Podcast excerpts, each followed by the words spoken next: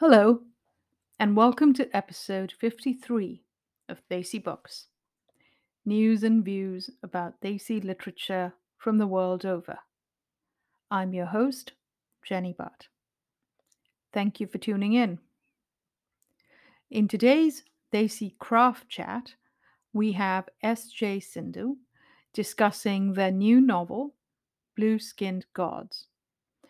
In this conversation, we talked about the use of Hindu mythology in contemporary fiction, the loss of religion, and more. S.J. Sindhu is a Tamil diaspora author of two literary novels, two hybrid chapbooks, and a forthcoming graphic novel. The first novel, uh, Marriage of a Thousand Lies, won the Publishing Triangle Edmund White Award and was a Stonewall Honor Book and a finalist for a Lambda Literary Award. Sindhu's second novel, Blue Skinned Gods, is out this month, November 2021. And a graphic novel, Shakti, is forthcoming. Sindhu's hybrid fiction and non-fiction chapbook, I Once Met You But You Were Dead, won the Turnbuckle Chapbook Contest, and a hybrid non-fiction and poetry chapbook, Dominant Genes, won the Black River Chapbook Competition and will be published in February 2022. Sindhu teaches at the University of Toronto in Scarborough.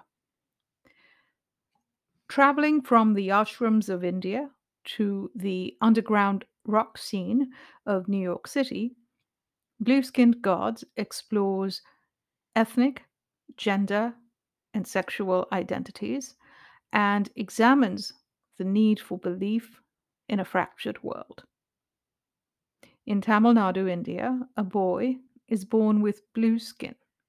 His father sets up an ashram, and the family makes a living off of the pilgrims who come to seek the child's blessing and miracles, believing uh, young Kalki to be the 10th human incarnation of the Hindu god Vishnu. Kalki is confronted with three trials in his 10th year, tests of his power that will prove his divine status and his father tells him they will spread his fame worldwide. Over the next decade, as the story of his family unravels, his relationships with everyone his father, cousin, his cancer stricken aunt, and the young woman he imagines he will marry threaten to fall apart. What interested me about this novel is that it's not about religion in the usual sense, but about the loss of religion and what that might mean for a person in their world. And I appreciated Sindhu discussing here how they approached the Hindu mythology aspects of the story as objects of study and cultural artifacts. Myths have always been used universally in all cultures, and since ancient times to explain patterns in our lives. And we need patterns to help us make sense and order from confusion and chaos.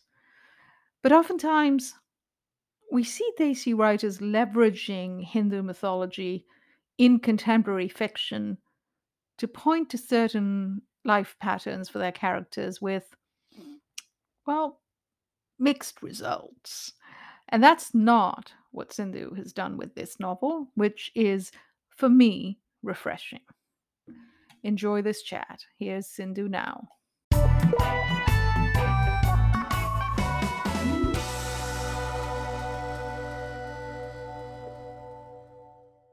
Welcome, Sindhu. Uh, thank you for coming on Desi Craft Chat to talk about your new book, the new novel, Blue Skinned Gods. Thank you so much for having me.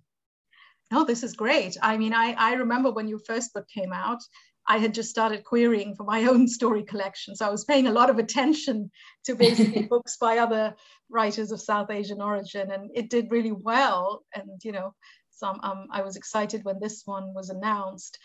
Um, now, as I, I mentioned my introduction, uh, this novel is partly set in India and partly set in the US. And it, it has aspects of, or, or it borrows from Hindu mythology, though it is not mythology based fiction as we know, you know, the traditional kind. And, you know, I was thinking about that because when I look at mythology based fiction, generally coming out of India in particular, but also, you know, there's a lot of YA works in the US that kind of borrow from Hindu mythology, and they're mostly retellings, right? In in right. You know in different genres. Now you've approached this very differently, which I like. It's not a retelling. it's more about you've taken a, an ancient Hindu myth apart in a way to examine the underlying beliefs through the construct of this contemporary story.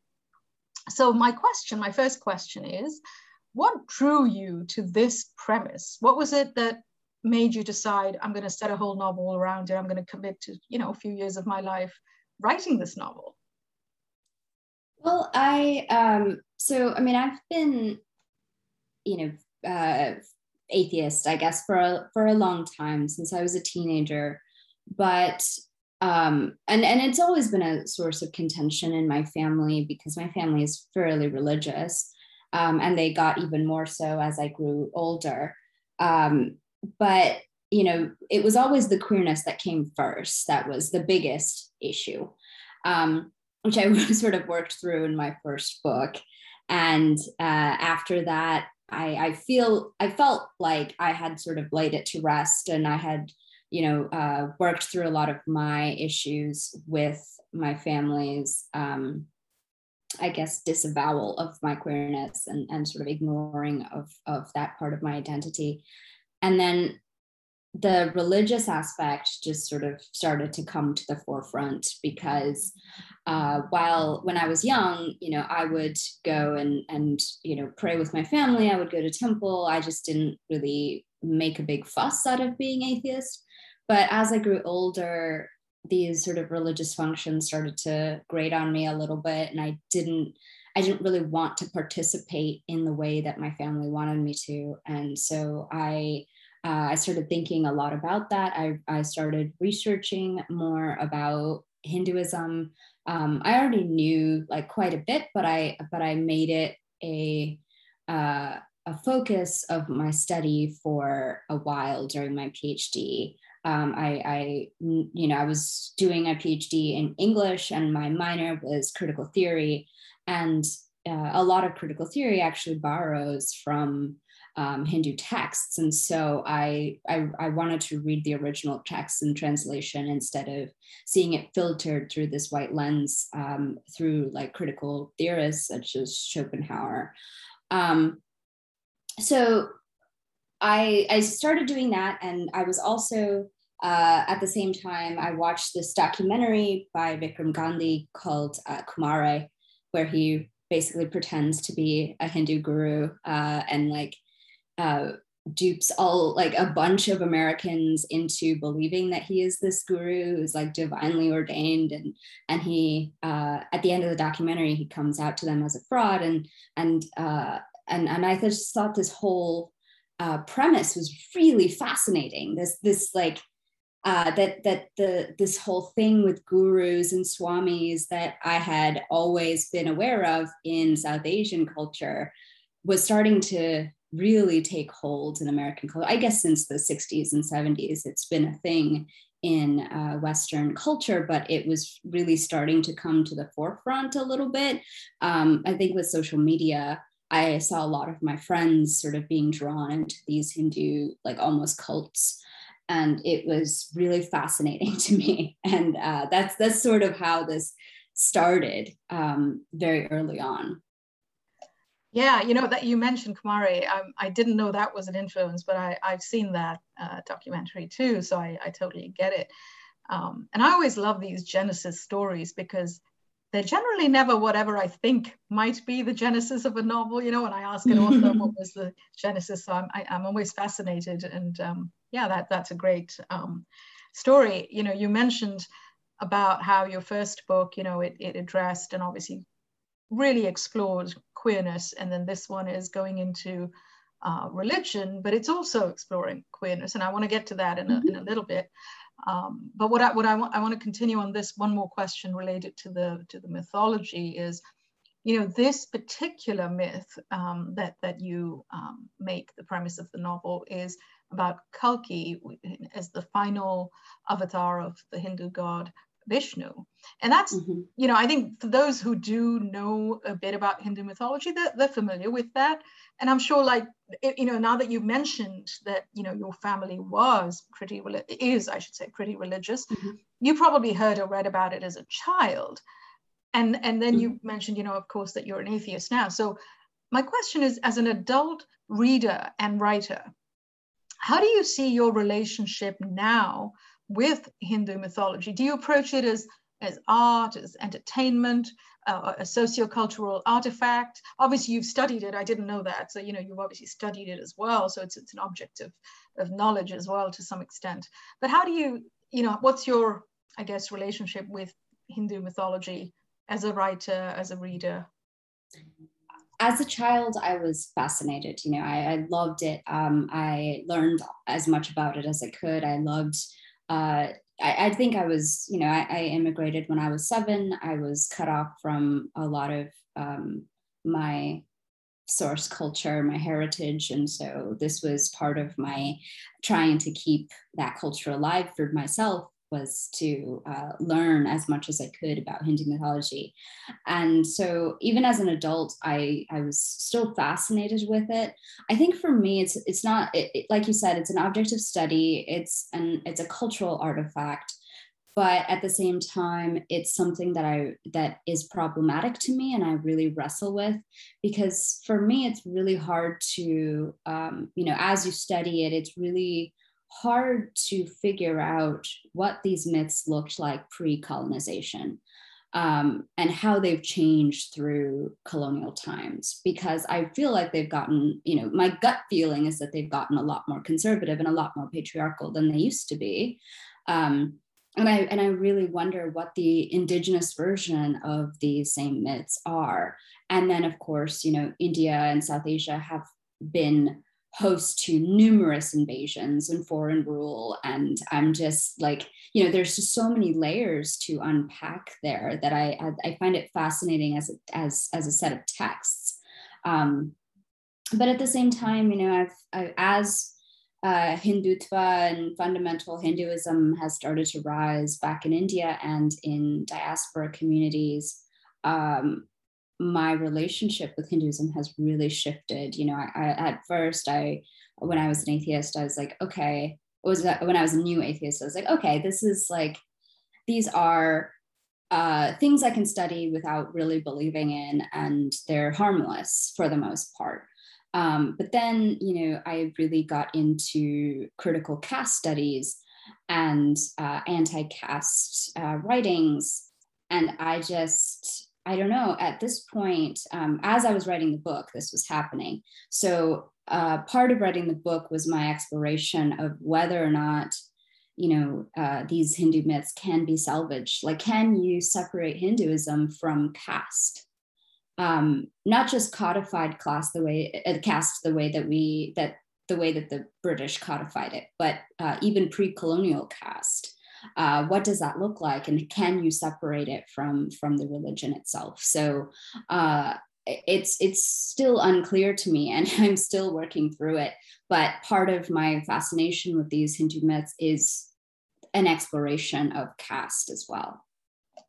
Yeah no i, I hear you about how um, a lot of our mythologies i mean they've always evolved even in pre-colonial times you know because mm-hmm. of the oral traditions right? And even when right. they were written down they were only available to certain groups within society. So they've always evolved. But yeah i, I hear you on how conservative is how they, they, they've become more conservative i guess um, in, in recent times also mm-hmm. in, in terms of how they're literally interpreted, uh, more so.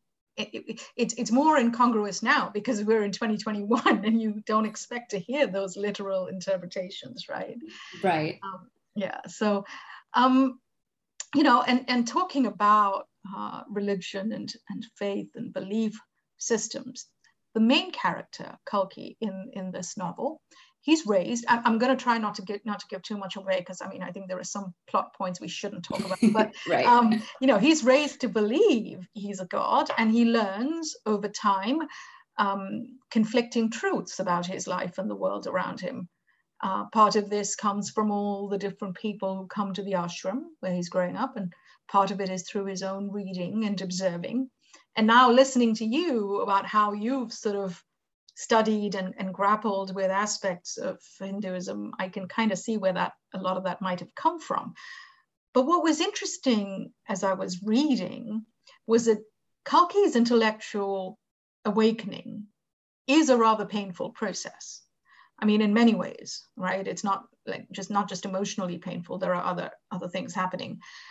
Could you talk a bit about maybe how you approached showing this awakening for him. What was some how what was the key thing you wanted to make sure came across about this character's intellectual awakening um, about his religion and his identity um, both while he was at the ashram and then later obviously when he arrives in new york city? I really wanted to explore what it meant to be so isolated and so sheltered.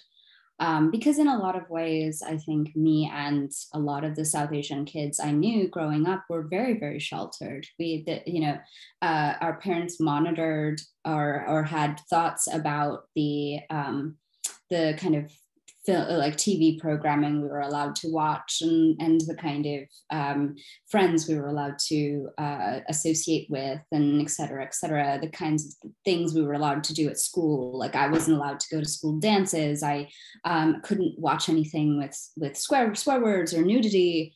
Um, you know, anything that wasn't animated was automatically suspect and so it, I, I, I grew up in this uh, bubble and and so did a lot of my um, friends who were South Asian. And I just, uh, and so I, I was sort of, I guess, gesturing to our own coming of age, our own intellectual awakenings. And most of that for me was through books because my parents weren't monitoring the books that I was reading. Um, that was the only way I could really contend with uh, more adult material, more complicated material um, and and sort of and learn more about the world. And so I, I think that's mimicked in Kalki's awakening, which is also through books. You know, his first contact with the outside world is through through books. Um, so that means a lot to me. And uh, I I was uh, I think for me, what, what I wanted to get across most is that is the um, harm that it can really do to a psyche to be that sheltered. Uh, because a lot of South Asian parents, I think, still sometimes believe that for, in order to protect our children, we need to uh, sort of shelter them from from uh, knowledge they're not ready to have yet. Uh, but I'm a full believer that children are able to understand complex issues and able to grasp um, things that aren't just about sunshine and rainbows and that they should. Um, and i think it's it, i think it's actually really good for children to do that.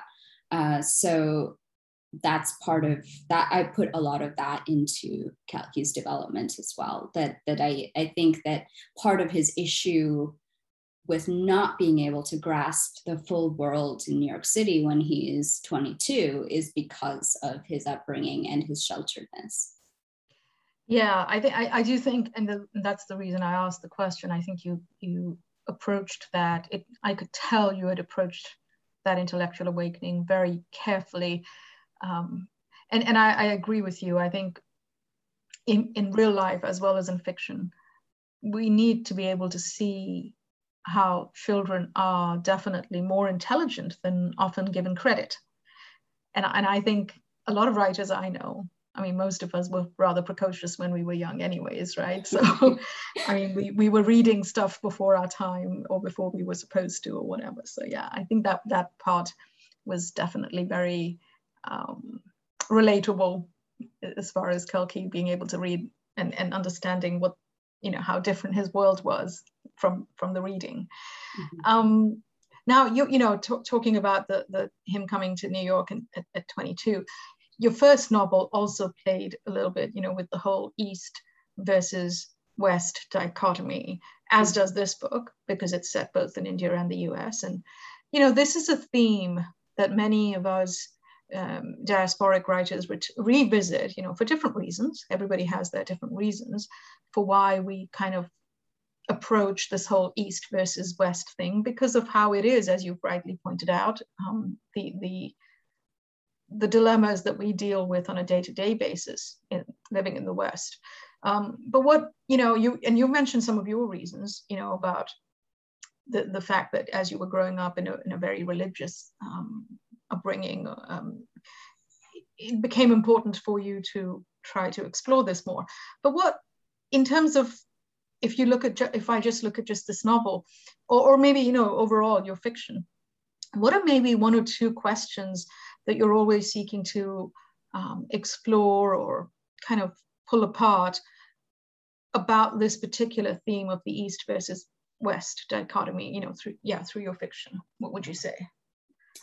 I'd say a big question for me is where we find liberation uh, and how liberation comes to us. And by liberation, I mean liberation from the expectations that are put onto us and the sort of oppression that we we experience every day.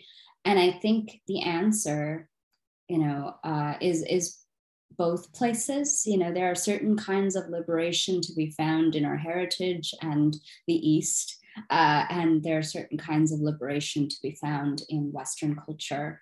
Um, and and a lot of people uh, especially like younger South Asian readers have taken issue with um, the the idea that there that queerness and the sort of liberated uh, sort of hedonistic living cannot be found in uh, our our heritage, um, and I think it's it's a function of when we grew up, right? Like I grew up in the 90s mostly, and diaspora cultures, uh, diaspora South Asian culture in the 90s was not very enlightened, um, was not liberatory. And it was really hard to find any sort of uh, permission to, to be ourselves, to be creative, to be artists um, within that culture. And and so i'm i'm representing a very particular experience of growing up south asia and that i don't think is quite true today.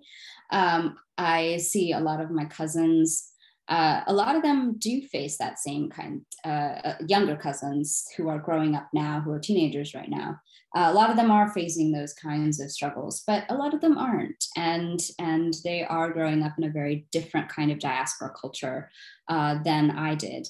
Um, so i think the that question the answer to it really shifts over time. Um, the other question i am interested in really exploring is where do you find community?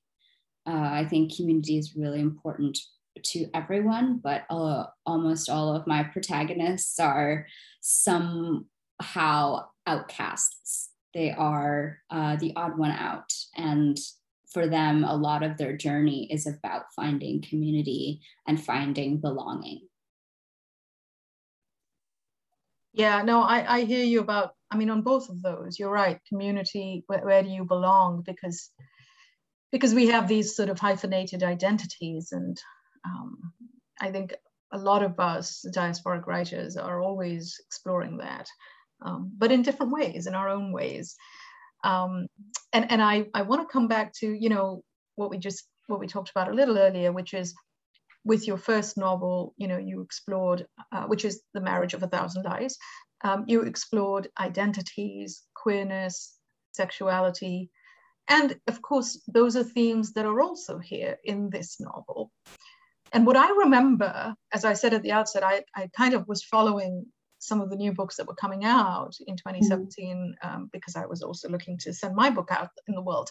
And I remember reading in places where you were being asked how your how that book, that first novel, was being received. Um, you know, just in, in, in general within the South Asian community, but also by readers and and because that you know the, the, themes you were writing about we didn't have that many books i mean you could count them on on both hands really probably there was you know Shyam Selvadurai there was um, Tanais, um, I think Mary Anne Mohanraj. Mm-hmm. But but since then, I think we've seen. I, I, wouldn't say we've seen a deluge, but we've seen a few more. Like this year, we've had uh, Radiant Fugitives by Nawaz Ahmed. Uh, we're getting an essay collection from Hasanthika Sirisena, which is uh, also exploring the essays. You know, she was my editor for my book, and um, I'm, I'm, looking forward to her essay collection. that's going to be exploring queerness. And, and so, do you? What are you seeing? Okay, now that that you know the time that has passed since your first novel and now this second novel, how are you seeing the landscape for how books uh, or our fiction is exploring identities, queerness, sexuality, and, and how are they being received more importantly? I know it's a bit early for this book, but you know, maybe if you could speak to that. Yeah. Um, I think, you know, you're right that Marriage of a Thousand Lies came out at a time when it there weren't many uh, books out there that were that were doing this that were South Asian and queer and exploring those issues. Um, and I, I really think it would have had a little bit better of a reception if it had come out like now, you know? Um, because I do think the landscape has shifted. I think there's two ways in which it has shifted. I think diaspora communities, South Asian communities in particular, um, have become more open to uh, queerness in general and stories of queerness in particular. Um, and I think part of that is because they are like, there's this thing that happens when you're an immigrant where, you know, the home culture sort of hits pause uh, at the time that you leave and you don't really realize that it's changing and it's evolving uh, as you know that that and that it's not the same as what you remember. Uh, and and i think that there's a better uh, realization now in diaspora communities, at least um, among my own family and, and other diaspora families that I'm close to, that queerness has shifted from being a taboo to being, you know, something that is existing. Uh, and and people have heard of uh, you know their friends' kids coming out, and you know there, there's just there's whispers and there's there's talk, and it's not all bad talk um, and so I think like diaspora attitudes toward queerness are shifting because uh, queer activism is growing back home in India and Sri Lanka, in, in Nepal, in Bangladesh, in Pakistan. There are there is more and more queer activism happening, and so it's really I think it's it's it's informing the diaspora attitudes toward queerness and um, you know diaspora cultures are usually in countries where queerness is being more and more accepted. So yeah, there's no, that. I, I, hear you. Yeah, yeah, I, I yeah. Because I think I mean, you know, I um, I've been I, I left India when I was 18 or 19, and then I went back in my mid 40s. And you know, other than the odd one week trip, I hadn't actually lived there. And in mm-hmm. 2014 I moved back for a while. And let me tell you, even though I was in a second tier, what they call a second tier city, because it wasn't Bombay or Delhi or, right. or Chennai, and, and, it was a second tier city, Ahmedabad in, in Gujarat, which is conservative. It's, it's um, Modi country there. But you would be amazed when you know you mentioned queer activism, and mm-hmm. yeah, there were there were college and university students organizing these get-togethers, you know, uh, and just, you know, bringing people together, helping them learn how to speak about it with their families. And I just, and these were people, I got to tell you something, these were people who I could be their mother's age. I was just so damn proud. I was just, I was, you know, I would, because, you know, you, I would see it all happening online where they'd be mm-hmm. sending out stuff like, oh, we're getting together at such and such place, such and such coffee place. And, you know, if you're queer or identify as queer and you don't know how to talk to your family about it, come and join us and have some coffee on us. And I just thought it was amazing, you know. Um, I, I hadn't yeah. expected it because I grew up in a very different India in the 70s mm-hmm. and 80s. You know, I'm older, so yeah. Yeah.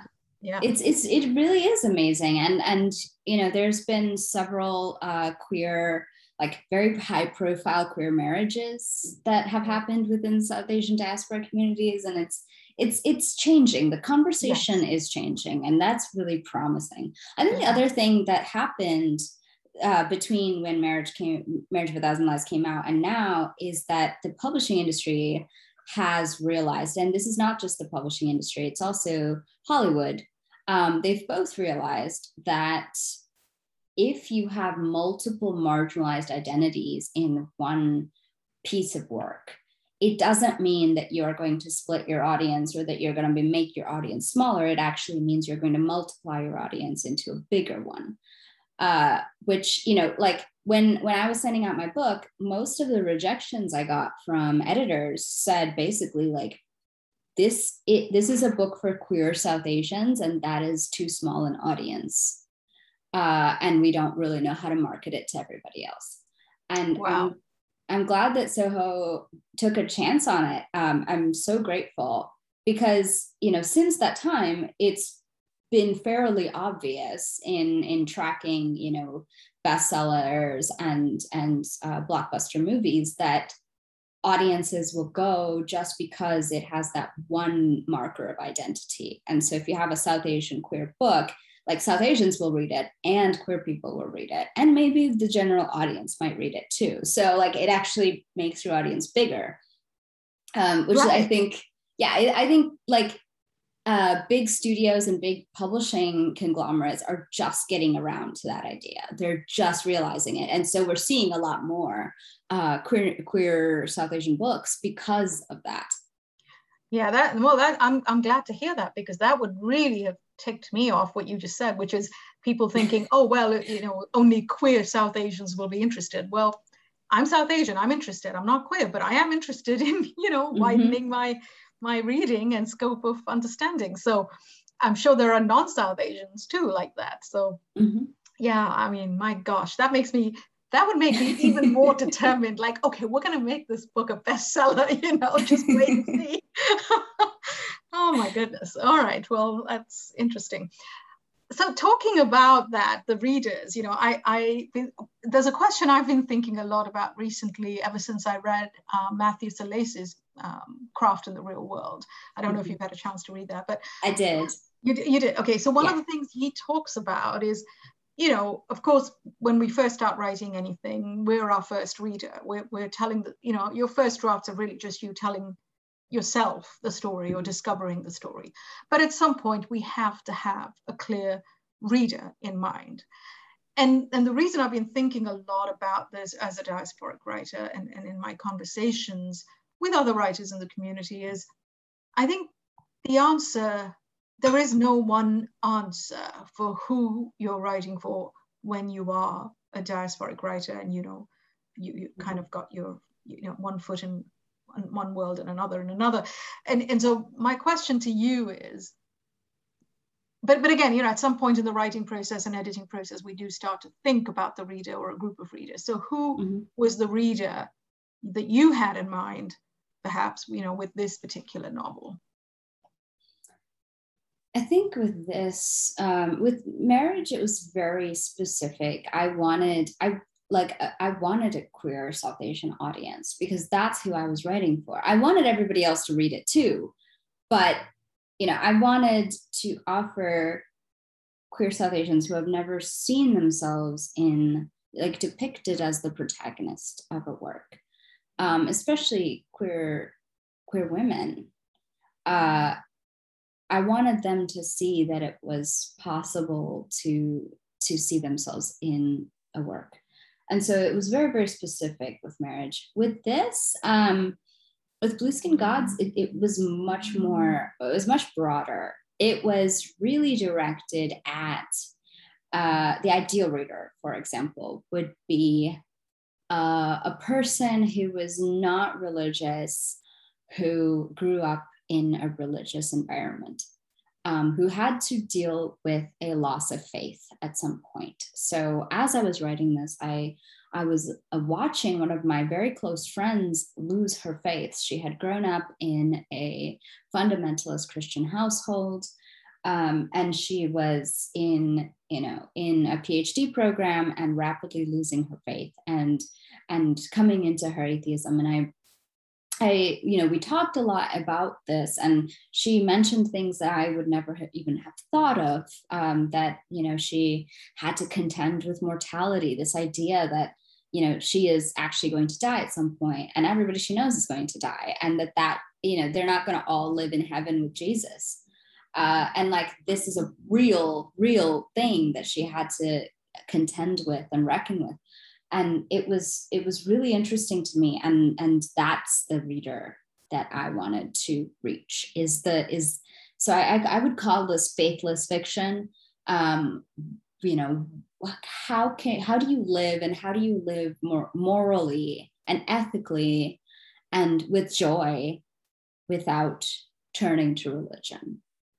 Yeah i yeah i would i would agree. I mean it's not a book about religion. It's a book about losing your religion really yes. um, and, and how you deal with that and how you cope with that. So, um, and, and the religion, it doesn't have to be something, you know, uh, rooted in, in Hindu mythology or, or, organized religion. It could be any religion, really. You'd mm-hmm. still be dealing with some of the issues that Kalki dealt with in the novel. So, um, uh, uh, so uh, just wrap, to wrap up with a couple of quick questions then. Um, one of the things I always think is, you know, because a book is a multi-year project usually you know both in the writing of it and then getting it out into the world.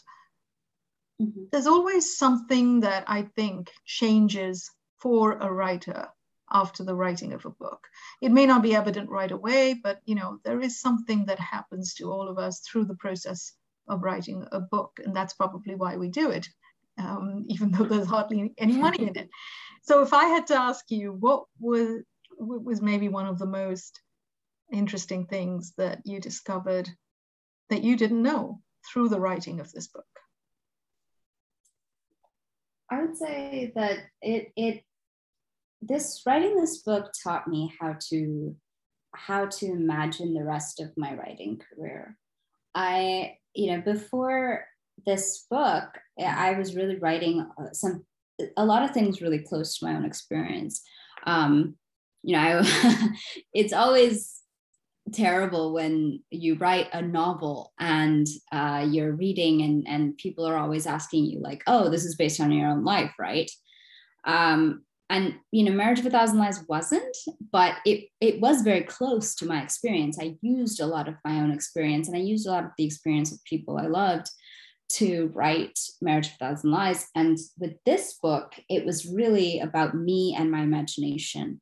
And that was really beautiful. That was a beautiful experience. And I really fell in love with that. Um, and I was able to imagine what kinds of things I might produce in the future, uh, what kinds of experiences, what kinds of um, you know stories i might imagine myself into in the future. And uh, it, i think it really freed me up from thinking that i had to mine my own trauma and serve it on a silver platter for a white gaze. Um, this was this was you know i mean uh, a lot of things this is about a young boy which I have no experience of being. Um, it's you know takes place in India, which where I didn't live. It you know he's a child god, which I wasn't. Like there was a, lot of uh, there was nothing really like except the deep emotional truths that I know. There was not much that was you know from my own experience. Even even the New York City stuff. Like I've never I haven't lived in New York. Uh, I've visited many times and I'm very familiar with New York. I've never been in a band like there was uh, just everything was just pure imaginative construct and it was so much fun and i think i've rediscovered my joy as a writer oh that's great i love that i'm glad um, because yeah, you're right. It, shouldn't have to be that we have to keep serving up our experiences disguised as fiction for right. other people, right? So I'm, Mhm. I'm glad because we come to writing because of what it does to our imagination, and I think that's great. So, so you mentioned, you know, your your writing uh, future, and I think I read a recent Facebook post where you mentioned there's two more books coming, a chapbook. So maybe could you could you tell us a bit more about what's coming after this? Yes, uh, in February, I'm releasing a chapbook. It's a hybrid chapbook of poetry and not like flash nonfiction essays uh, called Dominant Genes, and it is coming out through Black Lawrence Press. Um, I'm really excited about that. In 2023, in the summer, uh, I'm releasing a uh, graphic novel, a, fa- a middle grade fantasy graphic novel called Shakti, um, that is that sort of plays with um, uh, Hindu mythology in the form of Durga and Kali, and um, sort of tells the story of a young witch, uh, young you know Indian American witch who um, tries to defeat her bullies using Durga's magic. Um, so that's that's coming out, and then I have another another graphic novel uh, YA coming out called Tall Water, um, which will come out, you know, probably like 24 or 25. Goodness, graphic novels. I did not know that. That's exciting. um, there, I already I was thinking of, you know, you you definitely need to meet maybe a couple of writers that I know, but I'll we'll talk offline about that. Um, okay, so my last question then is Mhm. something that I ask everybody who comes on, and usually it's kind of hard to pin down, but you know, let's give it a shot. What is your favorite or most recently read Desi book, and why? Oh, that is hard. Um, I know, I know, but you know that's why I, I put in the recently read thing because I know favorite picking one is always tricky.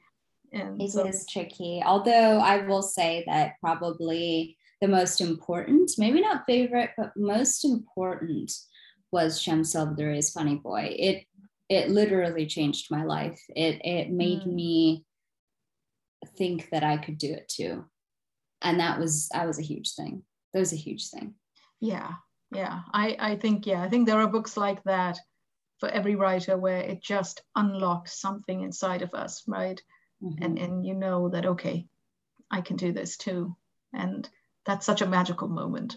And I hope that he knows that he's, uh, he, he- you know, you're not the first writer to mention that. So I hope he Mhm. knows the impact and influence he's had on a whole generation of, you know, South Asian writers.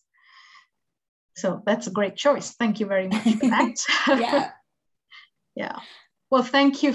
Thank you for this, Sindhu. I, I enjoyed the conversation and I wish you all the very best with Blue Skinned Gods. And let's make sure it's a bestseller because we don't want people. I, I never want to hear that, what you just told me. That kind of just gets me going when people, when a publisher says that, you know. Oh my gosh. Um, and I know they don't say that out loud in those exact words, but we know we can, Right. we're smart enough to know when that's what they mean. And that's Well, some people actually said it out loud in their Oh, rejection letters. Oh. So, I mean, maybe it's not going to happen anymore, but in, Yeah. in 2016 or 15, when I was sending it out, it absolutely happened. Wow. Yeah, I think it has. I think it is changing. I was just talking to another publishing person the other day, and I think slowly things are changing, but it's going to take time. So, but you know, every one book like yours makes all the difference. And so I'm, I'm always glad to see a, a new and different book pushing those barriers, coming out into the world. And thank you for that. Yeah, thank you. Thank you so much for having me. And thank you for for asking questions about craft because you know that's that's so rare when you're a South Asian writer.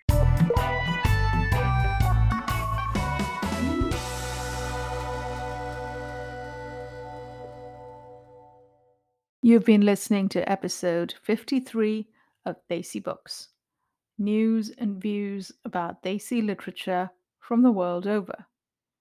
I'm your host, Jenny Bhatt. Thank you for tuning in. Today's Desi Craft Chat segment was with S.J. Sindhu discussing the new novel, Blue Skinned Gods. Episode 54 will be up shortly follow on Twitter at Desi Books, Instagram at Desi.books, Facebook at Desi Books FB. Tag the accounts if you have requests or suggestions. Please go to the website if you'd like to sign up for the free weekly newsletter. That's desibooks.co. And please share this interview on via social media so we can keep raising the tide of Desi literature. Stay healthy, keep reading, and write well.